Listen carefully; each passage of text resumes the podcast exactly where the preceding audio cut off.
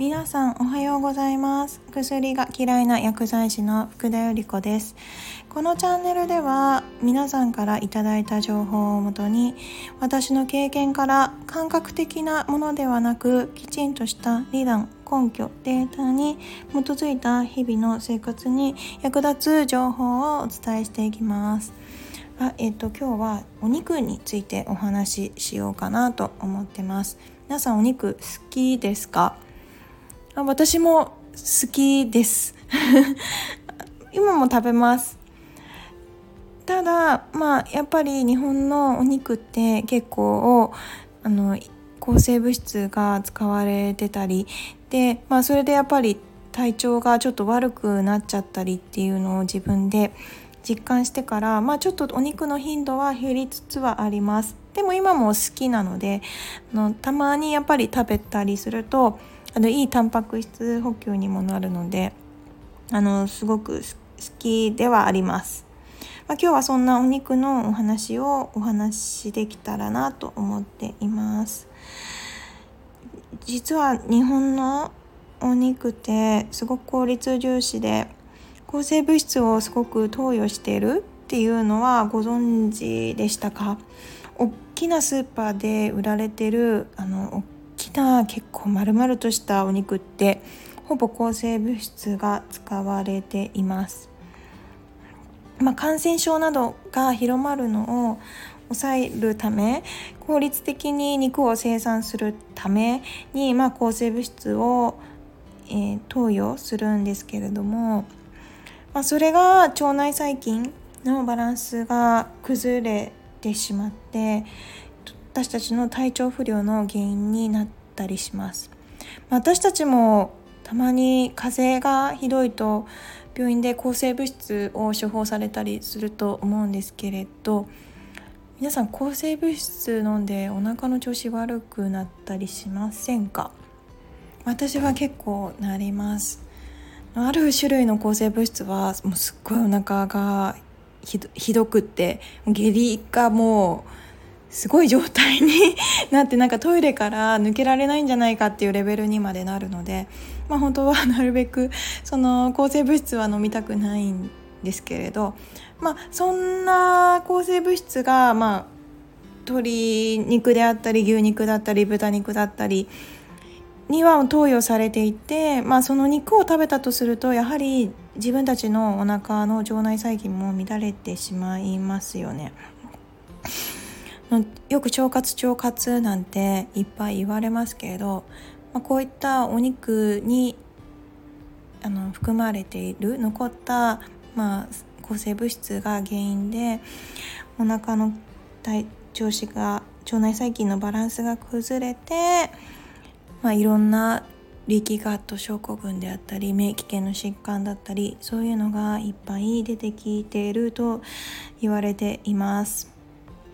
で私アメリカ行きましたけれどとお肉もあのちゃんと抗生物質不使用とかあと、まあ、食べ物を何を与えてるかっていうのでもきちんとあの区別されてました。日本はやっぱりこの区別が一切ないですね。でまあ抗生物質使用されてる使用されてないかっていうのも、まあ、私があのここなら大丈夫だろうって思うスーパーあの大手のスーパーではないところであれば、まあ、そういったものが売ってたりするので、まあ、そこで買ったりはしています。でまあ穀物食べる餌で、まあ、海外では分けられてたりするんですけれど自然の中の牧草のみで育てられたのをグラスフェット、まあ、グラスっていうのが牧草って意味なんですが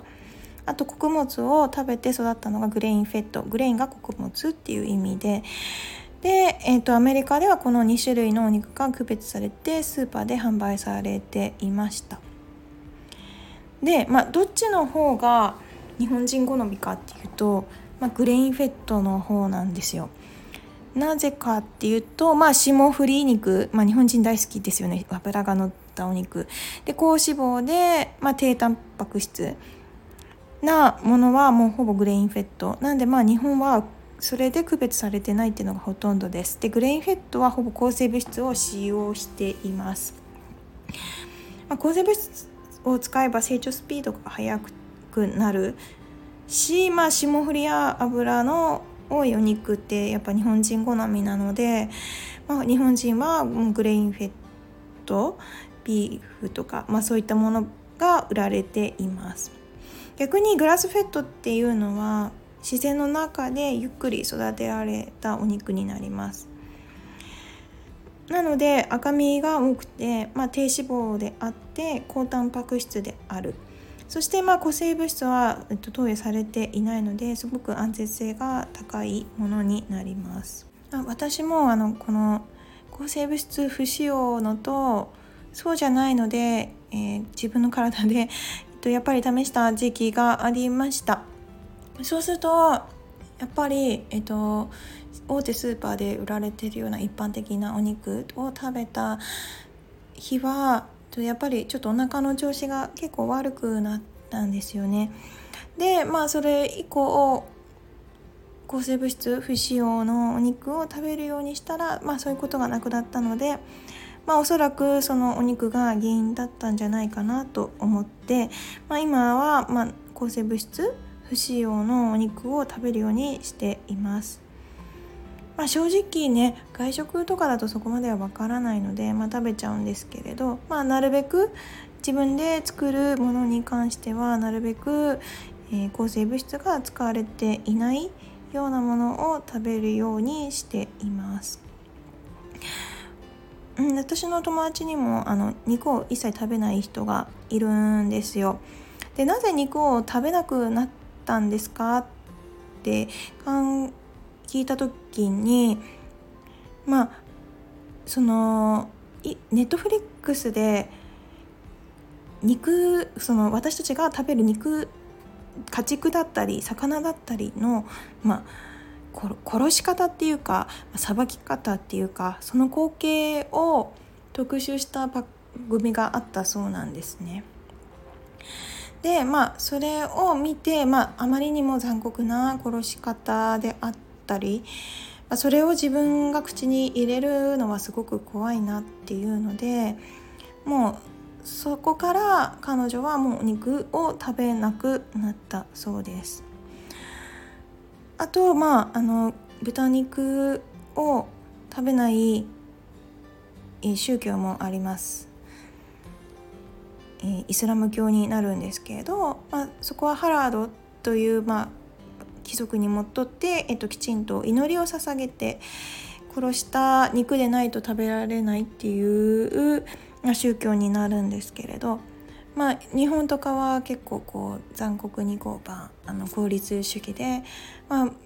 生き物同じ生き物をこう殺すのがもう安易に殺して、まあ、それが私たちの口の中に入れるっていうものを考えた時に、ね、あの同じ生き物にもかかわらずそんなに簡単に殺して食べていいものではない。私たちの宗教はそういった食べ物に対してきちんと祈りを捧げてから処理したものでないと食べれない、まあ、そういう、まあ、宗教も一つあるそうです。まあ、すごく考えさせられるお話ではありました。ね、あの肉も決して悪いわけではありませんあのすごくいいタンパク質源ではあったりしますなんでねまあ私はそれその肉のその使われてるその穀物であったり、まあ、抗生物質であったりそれにやっぱり反応してしまうのでなるべくそういったものは避けた方がいいなと思って今は、まあ、自分が作るものに関しては、まあ、そういったものをなるべく選ばないようにはしています。から決してあの肉が悪いとかっていうわけではなくて自分がいいと思ったものを是非食べるようにしてみてください